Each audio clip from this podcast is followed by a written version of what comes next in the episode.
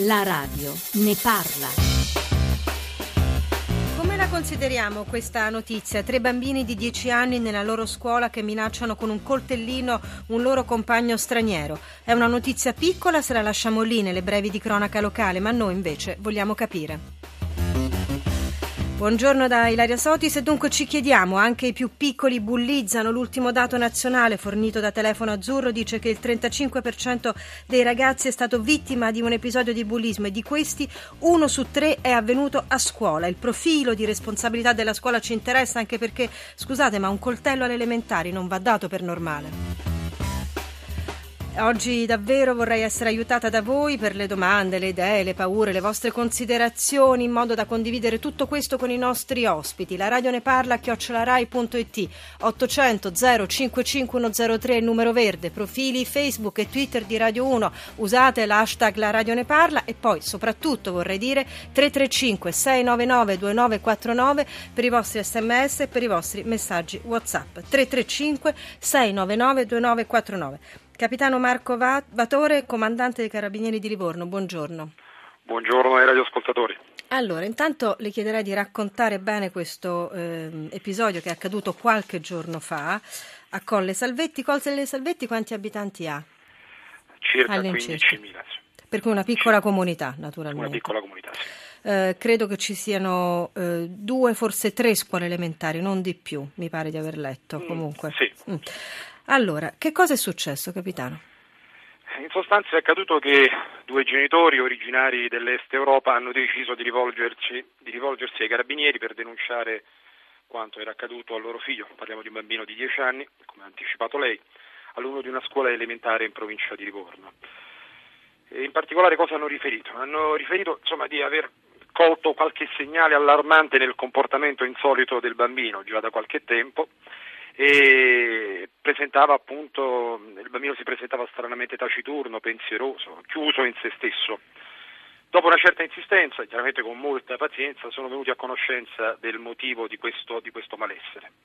In buona sostanza ha riferito che a scuola, ha parlato di un episodio singolo il bambino, durante una pausa era stato seguito in bagno da alcuni compagni di classe che poi lo avrebbero successivamente bloccato, immobilizzato, spingendolo con forza con le spalle al muro, e uno dei 3 avrebbe tirato fuori dalla tasca un piccolo coltello puntandoglielo alla gola. Poi l'episodio si sarebbe chiuso forse con la consapevolezza dei bambini di averla fatta forse un po' grossa, con un laconico: è stato tutto uno scherzo. Questo è quello che hanno detto? Sì, si è chiuso così, è stato solo uno scherzo, però l'episodio si presenta insomma un po' inquietante. Certo. 335 699 2949 ho detto per gli SMS e i messaggi WhatsApp, 800 055 103. Gustavo Pietropolli Charmet, buongiorno, psichiatra della cooperativa Minotauro, grazie per aiutarci quando ci occupiamo di questo tema. Buongiorno. No, grazie a voi, buongiorno. Cosa si intende per bullismo? No, si intende un'attività di prevaricazione, di dominio, spesso non finalizzata a un ingiusto profitto, ma all'acquisizione di potere agli occhi dei propri coetanei, dei compagni di scuola, da parte di un piccolo gruppo, generalmente di maschi, nei confronti di un coetaneo che viene visto da questo piccolo gruppo come più inerme, disarmato, in difficoltà, insomma straniero rispetto al gruppo dominante all'interno della scuola. Per poterlo definire bullismo, che sia un'attività che si prolunga nel tempo e che finisce per creare nello stato d'animo della vittima una situazione come di terrore, di dipendenza, di sottomissione, che ammutolisce, come in questo caso mi sembra di aver capito, in cui i bambini hanno grandi difficoltà a riferire agli adulti quello che gli è successo, perché si tratta di esperienze molto umilianti, molto mortificanti, e non è tanto la paura ma è la vergogna di essere stato, come dire, spaventato, dominato, sottomesso, e allora i bambini, soprattutto i maschi, hanno difficoltà a parlarne con gli adulti, non perché hanno paura, come dire, delle ritorsioni che gli adulti possono fare nei confronti dei loro coetanei, ma perché hanno, come dire, paura di aver fatto una brutta figura nell'essersi trovati nella situazione di vittima invece che nella situazione di chi ha il controllo della situazione. Senta, intanto stanno arrivando degli SMS molto interessanti, ne leggo un paio perché credo che meritino già di essere commentati. Gigi da Genova ci dice: più del nozionismo la scuola deve insegnare che il bullo è un vigliacco e non un eroe da imitare. Agli alunni italiani c'è bisogno di dare lezioni di vita più che di storia. C'è un aspetto di questa vicenda Pietropolli Charmet che mi colpisce, però poi sono andata a cercare una puntata nella quale lei proprio un paio d'anni fa ci aveva dato degli elementi nuovi, no? E ci aveva detto: attenzione, c'è un abbassamento dell'età pericoloso, qui i bambini hanno 10 anni. Sì, ma fa parte di un senso che è sotto gli occhi di tutti, la precocità sociale, che non vuol dire precocità etica, affettiva, relazionale, ma sociale, cioè di capacità di gestire autonomamente le proprie relazioni sociali, il confronto con la complessità sociale, eccetera. E questo è un fenomeno evidentissimo, no? Se lei va in una quinta elementare, effettivamente vede dei soggetti che è difficile definire bambini, perché sono piccoli maschi, piccole femmine, tutti vestiti come da ragazzi più grandi, che si atteggiano, parlano, hanno mode, consumi, slang, eccetera. Fra questi c'è anche il rischio.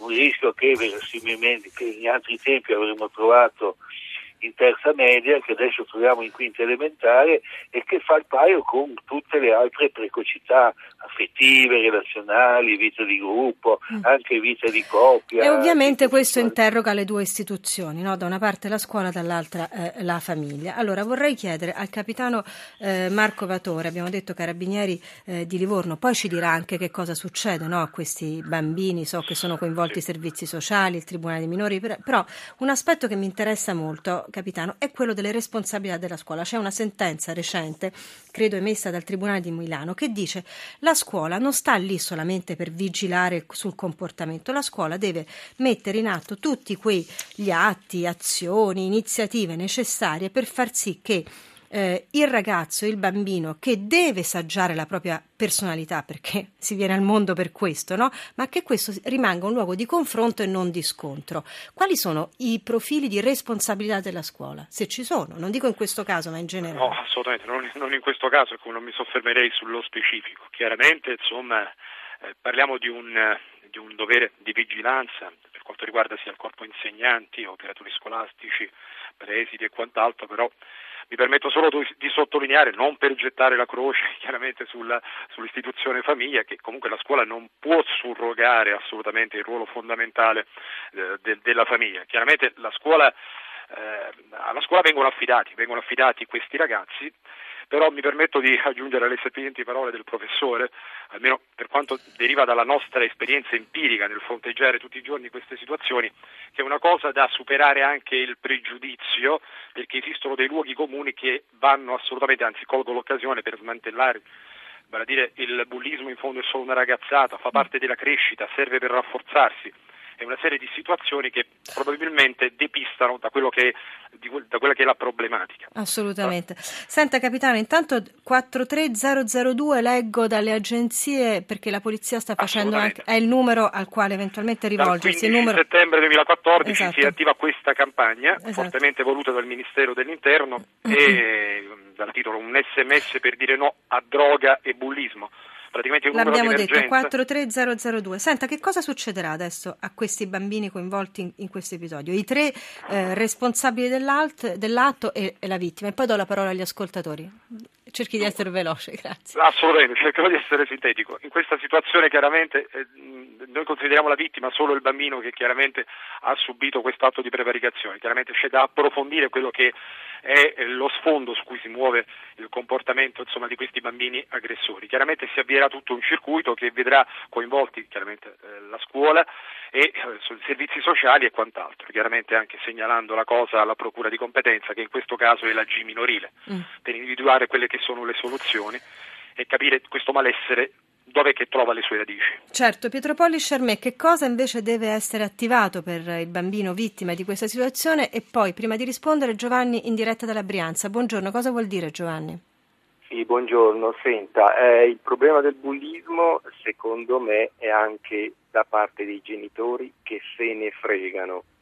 Io ho un esempio di mio figlio, l'anno scorso in classe erano in 27, 13 di questi davano problemi, anche ai professori, non solo ai ragazzi. I genitori non si sono mai presentati ai colloqui. Quello che dice Giovanni, la interrompo Giovanni solo perché la completo in qualche modo con l'opinione di altri ascoltatori che mandano più o meno messaggi sullo stesso tenore. Le responsabilità della famiglia dove le mettiamo, dice Pierluigi, e poi quel che accade è la conseguenza della scomparsa delle famiglie, dice Petrus. Ma un messaggio molto interessante è quello che arriva non firmato, dice: i miei figli si sono trasferiti con la madre in un piccolo paese del Trentino, hanno 8-10 anni, sono stati vessati e picchiati, gli hanno rubato loro anche un orologio, dato che sono di Bologna vengono emarginati. Pietropolli Charmet, provi a mettere insieme un po' queste parole, queste voci. Sì, non c'è dubbio che c'è una crisi, come dire, della rete protettiva sociale nei confronti dei minori, che una volta erano affidati, come dire, agli altri adulti del quartiere, della strada, dei vicoli, eccetera. Oggi il sospetto, la paura, il timore dell'estraneo, eccetera, fa sì che quando i bambini sono in strada, quando sono fuori lontani dalla casa della famiglia, non sono affidati a nessuno, sono affidati alla scuola. Ma questo bambino deve essere seguito, questo bambino che ha subito questa... Sì, certamente deve essere aiutato, perché verosimilmente se è bullizzato, ammesso che possa essere definito bullismo questo fenomeno, che è molto vicino ai comportamenti antisociali, a un vero e proprio reato, rapina, eccetera. Ma comunque siamo ancora nell'area... Deve essere per cui seguito dai servizi sociali. Noi dopo il GR delle 11 torniamo cambiando tema, come sempre facciamo, e partiremo dalla domanda di uno di voi. Oggi sarà quella di Angela, a portarci dentro la grande questione del rapporto della comunicazione tra cittadini e enti, visto che questi, gli enti, quando inviano lettere, messaggi, annunci, eccetera, restano nell'anonimato e scrivono in modo da non farsi capire, il che significa alla fine chiedersi che rapporto c'è tra potere e utenti. 335 699 2949 per gli SMS, messaggi WhatsApp. A tra pochissimi minuti.